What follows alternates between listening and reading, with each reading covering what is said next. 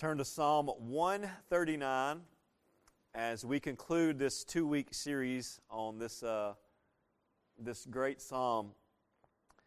Before we dive into it, I just want to ask you a question to, to be thinking about throughout this sermon. All right? I'm going to ask you a very simple question, but there's probably nothing more important I could ask you this morning. And the question is Do you love God? I mean, think about that. We would all, we, if we asked that to this morning, we would all say, Yeah, of course I love God. But I want you to search yourself and ask yourself this morning as I sit here, do I love God? Because the God that we are here to worship, the God that we're up here singing to, you're out there singing to, the God we're praying to, the God we're hearing from His Word, He is a true and living God. And He is worth our affection and our desires and our love. And so as we dive into His Word, I hope you can say very clearly to your heart, I, I love Him this morning. Last week, we looked at the first 12 verses of this psalm and we looked at what David wrote and just a beautiful writing about God's omniscience. In other words, God knows everything. And we talked about God's omnipresence, that He is everywhere. And we see in the psalm just the depth of God's knowledge, the depth of God's greatness. And again, written in such a beautiful way as inspired by the Holy Spirit uh, through David. And so, as we get into the today's section, the second part of this, this psalm, you're going to see that David praises God for the genius of his creation, and particularly in his creation of, of David, of, of, of, us, of people. And uh, as I'm reading through these verses, even a couple of weeks ago, one of the things that popped in my mind was the first time I ever saw an ultrasound when Aiden was a baby, so 19 years ago.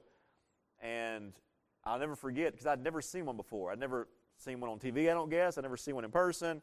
And I'm a 22 year old guy walking into a doctor's office, don't know what I'm doing, and I see this little picture on the screen, right, of a little baby. And of course, back then the ultrasounds are nowhere near as good as they are now. But I remember just being amazed, right? You could see that baby. Many of you have done it. Some of you have done it recently. You can see the picture of that baby, and you're just amazed at the beautiful creation that God has made. And then my favorite part was not just the seeing, but when you could hear the heartbeat, right? Hear that heartbeat, and it's like, wow, God created that person. And so that's, again, kind of the way I think about when I read these verses. But I want you to think about the, the greatness of God as shown through His creation. So, Psalm 139, and just to get the whole context, I want to read the entire psalm. We'll focus on 13 through 24, but if you would listen starting in verse 1. If you're there, say word. O Lord, thou hast searched me and known me. Thou knowest my downsitting and mine uprising. Thou understandest my thought afar off. Thou, thou compass my path and my lying down, and art acquainted with all my ways. For there is not a word in my tongue, but lo, O Lord, thou knowest it altogether. Thou hast beset me behind and before, and laid thine hand upon me. Such knowledge is too wonderful for me. It is high. I cannot attain unto it. Where shall I go from thy spirit? Or where shall I flee from thy presence? If I ascend up into heaven, thou art there. If I make my bed in hell or the grave, behold, thou art there. If I take the wings of the morning and dwell in the uttermost parts of the sea, even there shall thy hand lead me, and thy right hand shall hold me. If I say, Surely the darkness shall cover me, even the night shall be light about me. Yea, the darkness hideth not from thee, but the night shineth as the day. The darkness and the light are both alike to thee. So, beginning here, we see our text for this morning. For thou hast possessed my reins, thou hast covered me in my mother's womb. I will praise thee, for I am fearfully and wonderfully made. Marvelous are thy works, and that my soul knoweth right well. My substance was not hid from thee when I was made in secret, and curiously wrought in the lowest parts of the earth. Thine eyes did see my substance, yet being imperfect. And in thy book all my members, or days, were written, which in continents were fashioned, when as yet there was none of them. How precious also are thy thoughts unto me, O God! How great is the sum of them! If I should count them, they are more in number than the sand. When I awake, I am still with thee. Surely thou wilt slay the wicked, O God. Depart from me, therefore, you bloody men, for they speak against thee wickedly, and thine enemies take thy name in vain. Do not I hate them, O Lord, that hate thee? And am not I grieved with those that rise up against thee? I hate them with perfect hatred. I count them my enemies. Search me, O God, and know my heart. Try me and know my thoughts. And see if there be any wicked way in me, and lead me in the way everlasting. Let's go through this verse, these verses, and um, see what the Lord has for us. The first thing I want you to notice in verse 13 is this verse. When I mentioned the ultrasound, this is the verse I'm thinking about. Um, says, he says, Lord, you formed my inward parts. You knitted me together in my mother's womb. And so, David, who has been telling us in the previous 12 verses that God knows everything, now says God is not just a God who knows about things, but He is a God who is actively involved in everything, including the very knitting or weaving together of His body. The word here to knit or put together is the same word they would use in the Bible to describe someone who would make a basket, to weave a basket together. And the idea here is that if God was there creating David and a part of that creation, then, then God has always been with David. So David can say, At no time have I been concealed from God. Remember last week, God is omnipresent. No matter where I go, God is there. Even in the womb, He is there. And David is showing this that God is creator. So, three truths, and the first one you already see there it's God created us. God created us. When I read verse 13, I, I feel like I have to say a word about this that the fact that God says these words through David, uh, to me, is a clear picture that life begins at conception. I would think most of us would agree with that, or all of us would agree with that. I've never gone to an ultrasound, and I've had five different babies that I've gone to ultrasounds multiple times, and I've never looked at that baby and thought, I can't wait till that baby has life. I've gone to those ultrasounds and thought, there's my son, there's my daughter. That's life. If God knows and cares for children even in the womb, then God's people have a responsibility to care for children in the womb. Um, I've told y'all this story before. Back in, I think it was 2000 or 2001. Gosh, that's 20, 23 years ago now. The college group at my church, we did some Bible studies on these topic, this topic, and we spent several months praying about the, the issue of abortion in our country. And when we finished the study, we took a field trip to Jackson to one of the two abortion clinics that were there. And um, I'll never forget because there was two men outside these. Of course, it had these tall fences, right? So when you went in there, you would have privacy. And there were these two men, a well, a well-groomed, clean-cut, uh, shirt and tie guy, and they would pass out tracts. He was passing out tracts as people drove into the facility. And another guy, and, and I always say he was like John the Baptist, a big old straw hat, long beard, and he had a stool, and he was standing up on the stool, looking over the fence, yelling at people. It's kind of like a good cop, bad cop thing. This guy was like, please reconsider your choices. There's adoption, there's other choices. And the John the Baptist guy was over the fence, like, you're going to hell, like screaming at people. I was like, you know, but we went there, we talked to these men, we prayed there. Um, again, it's something I'll never forget. And uh,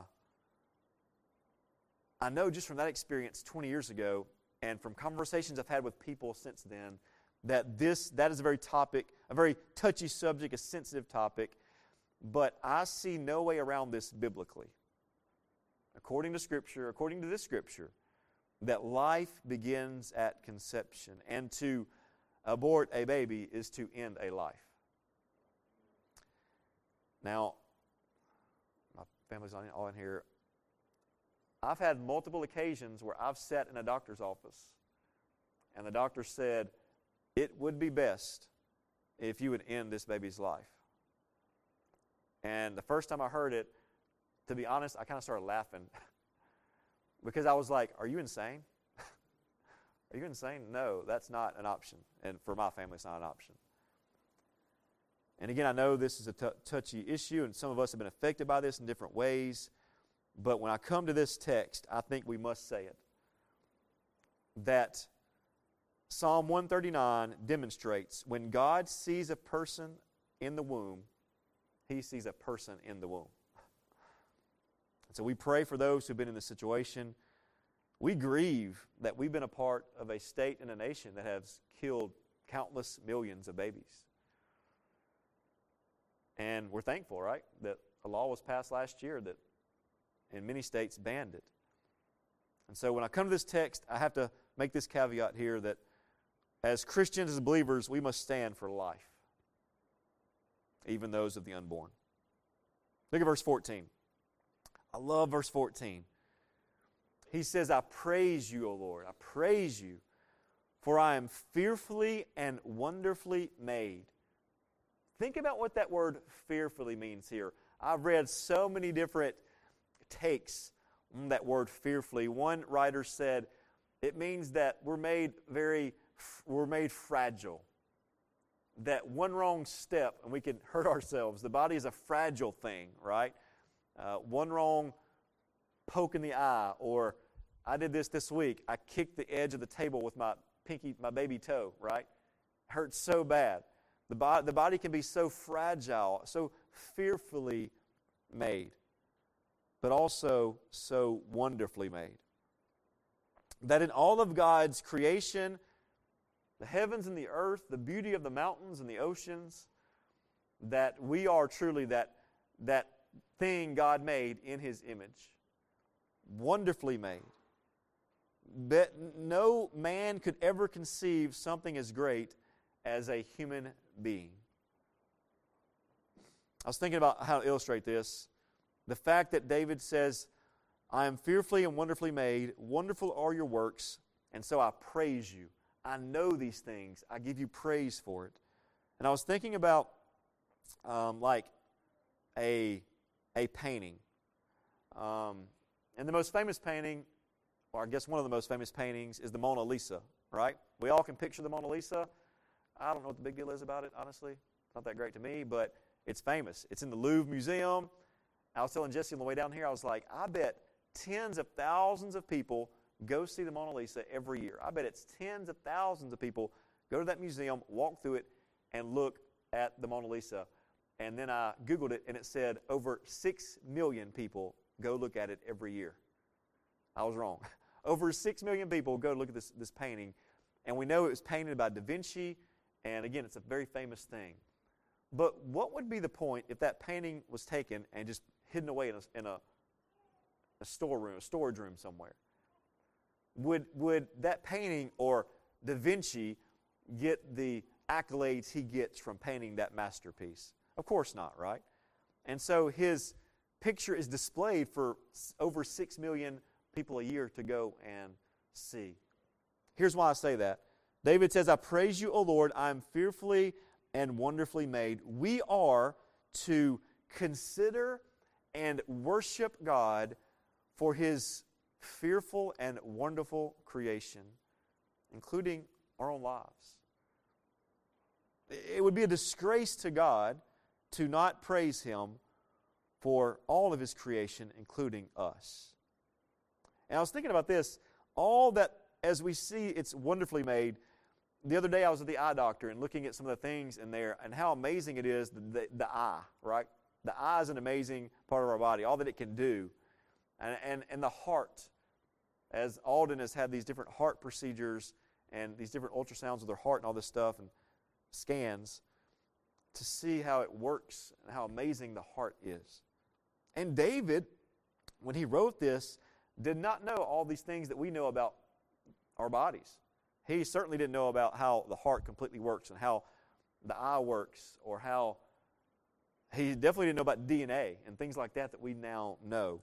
And yet he said, Lord, I praise you, for I am fearfully and wonderfully made. Verse 15.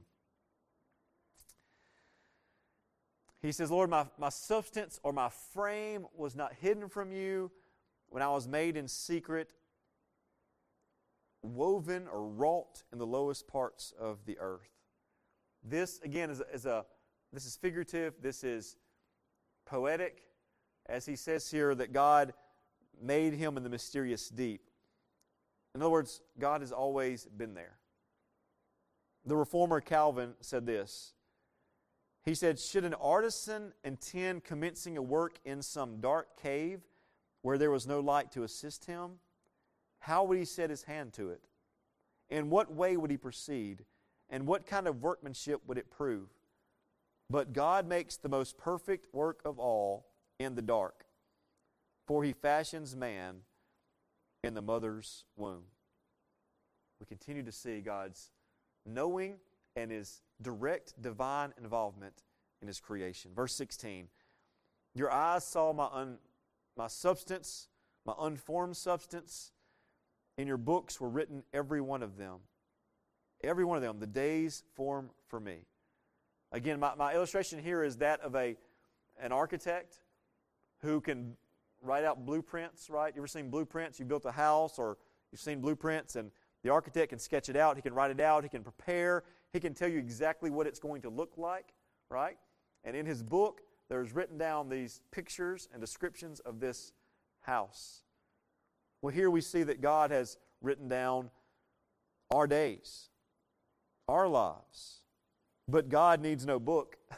He, he has the perfect idea in himself, and it's always been in, in himself. And so, again, the, the point I want to keep emphasizing because it applies to us is that God's care for David did not begin when David went through trials. God's care for you and me does not start just when we go through a valley, but God has always cared for his people.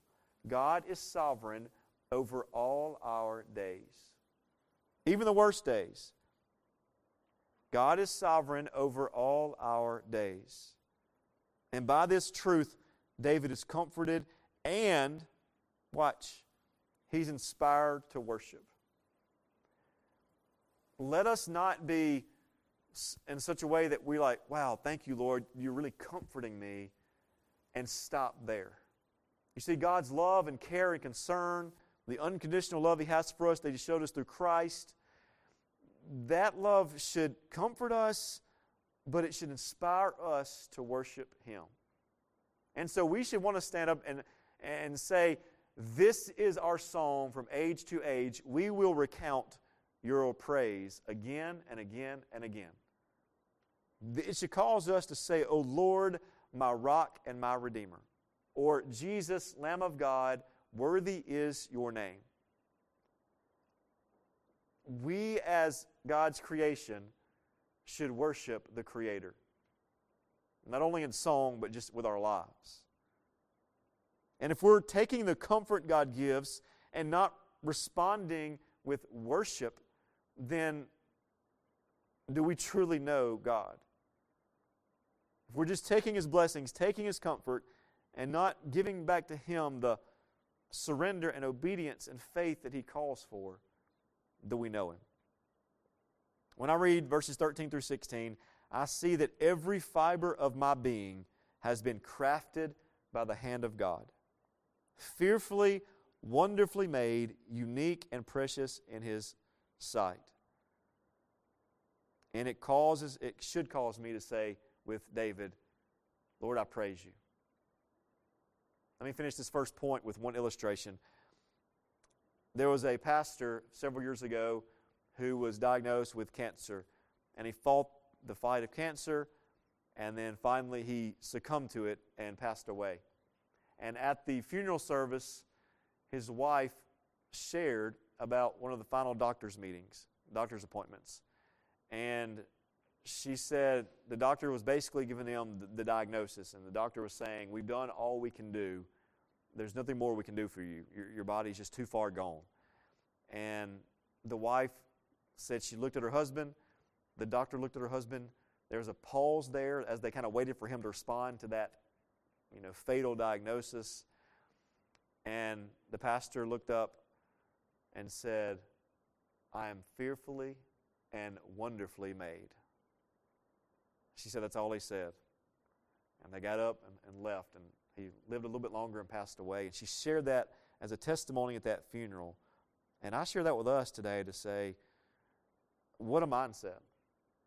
No matter what we go through, no matter what our body goes through, no matter what our lives go through, to say to God, Father, because you made me, not that I'm great, not that this body's great, but Lord, I am fearfully and wonderfully made, so I praise you. He created us, number one. Number two, God cares for us. Verse 17, listen to this. He says, How precious to me are your thoughts, O God, how vast is the sum of them. Two things I see here is the value of God's thoughts the word precious here means weighty or of heavy importance, of great worth or value. And so God's thoughts toward us, toward His people, are precious, weighty, important, good. And I wonder if sometimes we beat ourselves up because we certainly do sin, we certainly do fall short, we certainly do know that we want to please God and we don't all the time. But we should not always see God as just this mad father, right? because He is also a loving Father who we can go to when we need, in, in times of need and in times of struggle. And He says here, How precious are your thoughts to me. When I think about that, I, how often are our thoughts toward God inadequate or cold? We think about God as just another part of life? Not that important, not that worthy just cold or poor thoughts about Him. Meanwhile, His thoughts toward us are merciful and loving and rich and blessed. So, the value of God's thoughts are that they are precious toward His people. And notice, secondly, here the, the vastness of God's thoughts in verse 18. The value of His thoughts, they're precious. The vastness of His thoughts in verse 18. If I could count your thoughts toward me, they would be more than the sand. Some of you have been to the beach lately, or you, you, you're like me, you just want to go to the beach. You look out on the beach, you see the sand. Could you imagine trying to count the sand, right? It's kind of ridiculous, right? It's, it's impossible. The vastness of God's thought. David said, If I could count the thoughts you have toward me, God, that are precious, they are more than the sand. Be reminded, church, that God loves his people. He loves us. He cares for us. He desires the best for us. And so I go back to the question I started with this morning Do you love Him? Or let me start this way. As you read Psalm 139, did David love his God? Think so? I think so. All the stuff we know about him, was he perfect? By no means. Did he love his God? Absolutely. You see, David, it seems like David, look at verse 18 again. He says, I awake, I'm still with you. That last line, when I awake, I'm still with thee, I'm still there. David would, it seems like David would wake up and his mind would run to God. And I wake up, my mind runs to the coffee pot, or my mind runs to Facebook, or my mind runs to what I'm doing that day. David, it seems like he would wake up and his mind would run to the Lord. And again, I, am saying this because I'm uh, convicted by this that that and this is a quote here from an old Puritan. He says, there, there, there needs to be no argument to bring to our remembrance those whom we love. A man in love wastes his spirit, vexes his mind, neglects his meal, regards not his business, his mind still feels on that he loves. This man is Francis Taylor, a Puritan. He said, When men love that they should not, there is more need of a bridle to keep them from thinking of it than of spurs to keep, keep them to it. Now, listen to this. He says, try, the, try your love of God by this. If you think not often of God, you do not love Him. I'll say that again. If you think not often of God, you do not love Him. I think about my wife every day, even if she's not there, right? I think about my children every day. The people you love, you think often of them. And so, why would it not be the same with God? Taylor goes on to say, excuse me, if you cannot satisfy yourself with profits, pleasures, friends, and other wor- worldly objects, but you must turn other businesses aside that you may daily think of God, then you truly love Him. That's one of the most convicting statements I've read in a long time. That how often can we be satisfied with things of this world? Family, job, hobbies, food, drink, fun, health. How often can we be satisfied with those things? And Taylor says that there's not times where we have to put those things aside, even those things we enjoy, to love the God who, our God, who we enjoy more, who's blessed us with these things, then do we truly love Him? How precious to me are your thoughts. I awake and I'm still with you. God's care for His people is rooted in His love, but our response is, is our love to Him. Also in verse 18, when he says that about when I awake, I'm still with thee, let me give us a point of application here. This is a good reminder to begin our day with God. What better way to start your day every day than with prayer and or reading the word? Again, if you're like me, you jump out of bed, you're on the run, right? Is what I do. I got to do this, this, this, and this. What better way to start your day than with God? Martin Luther, the reformer, he said this. I've always loved this quote. He said, I'm so busy that I must spend the first three hours of my day in prayer. Think about that. We're the opposite, right? I'm so busy, I skip prayer and go on. Luther said, I'm so busy this coming day, I'm going to get up early and pray for three hours. Wow. So we're reminded here of God's care for us and how that should cause us to worship, to love, and to treasure our relationship with Him. Now, in verses 19 through 22, um, it's a very interesting thought here. He goes on to talk here about hating the enemies of God. And we know that we read some of these Psalms like this in the book of Psalms, and some of them we call imprecatory Psalms, where David basically says, God, you know, smash your enemy's face, and things like that. Some very graphic takes on the enemies of God. Again, he just says it very plainly in 21 and 22 Lord, do I not hate those who hate you? I, I, I hate them, I loathe them. In verse 22, with complete hatred. And David, and I think this is how all these Psalms work, by the way. The point is not first and foremost that these people had hurt David, although we know he had enemies. First and foremost, the point is these people were enemies of God. They blasphemed God, they were against God. And that's why he feels so strongly against them, because they are so strongly against God. But let us never take these verses to mean we should hate our enemies, right? Because Jesus told us how to treat our enemies. We're to love them and pray for them. Now, I think there's also times when we can pray things like this Lord, I hate the way this world is going. Lord, I hate how people in this world act. But we, of course, pray for their salvation and the restoration of the world. Let's go to the final point, the final two verses. God creates us, God cares for us, and number three, God leads us. Search me, O God, verse 23, and know my heart. Try me and know my thoughts. What sticks out to me here is that David had kind of taken these few verses to say, Lord, you have these enemies, they blaspheme you, and Lord, I hate them. They're wrong, they're bad, they're evil, they're wicked. And the very next thing he does is he turns around and, and with humility says, But, Lord, you search me, O God, know my heart, try me. He could have just kept going about the enemies, but he turns it back to himself. When he says, Try me in verse 23, someone said, True faith is precious, like gold, it will endure a trial.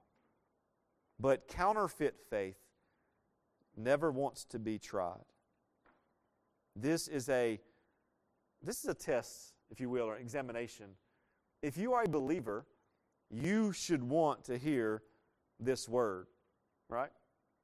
This word tells us how to live, how not to live, who God is, who we should be, what our future is, in a sense, right? And so, believers should want to hear this. Believers want to hear preaching that is comforting, but also at times convicting and challenging. If you only want to hear lovey dovey, comforting preaching, right, then what kind of faith do you truly have? I want a faith that can be challenged through the Word. And that's the kind of faith that we, we ask for. The Bible says in Hebrews that the Word of God is, is living and active. It's like a double edged sword, right? And so as we hear the Word, as it's preached to us, it can search us, know us, try us, and hopefully put us back on the straight path we need to be on. David here says, God, search my heart. And verse 24, see if there be any grievous way in me. See if there be any wicked way in me. He asked God to help him. And, and I'm reminded here that as a believer, I need to have constant self reflection. That's over in 2 Corinthians 13, verse 5, when Paul says, Examine yourselves to see if you're in the faith. We need constant self reflection of who we are, where our minds are, where our bodies are, what we're doing in life, where we're headed in life. Constant reflection to make sure we're following Christ. You know, my children, these two right here especially, they hate taking medicine. They're getting a little better lately, but especially the, the liquid Tylenol or whatever, right? And Alden, why do you hate that medicine? Because it's gross, right? It is gross. I've tasted it. It's gross, right? Even if, like, hey, it's cherry flavored, it's strawberry, it's still gross, right? But as a parent, I'll, I'll sit there for five minutes or however long it takes until she downs it, right? Until she takes it. Why? I know it's going to help her, right? Taking your medicine, right? It's or or how about diet and exercise? You want to feel better or lose weight or something like that? You know it takes some effort, right? No pain, no gain. And spiritually speaking, it can be a very painful process, like taking your medicine, to self examine. That's a that's a, that can be a painful experience. And a lot of us, me included, I would rather examine this person or that person than myself. right, right? Because I can point the finger at them, talk about their stuff. When what I need to do, which David does, is says, Lord, search me and know me. Try my thoughts. And why this is so important is we tend to see ourselves, as I said last week, with blurry glasses. We don't see ourselves probably rightly.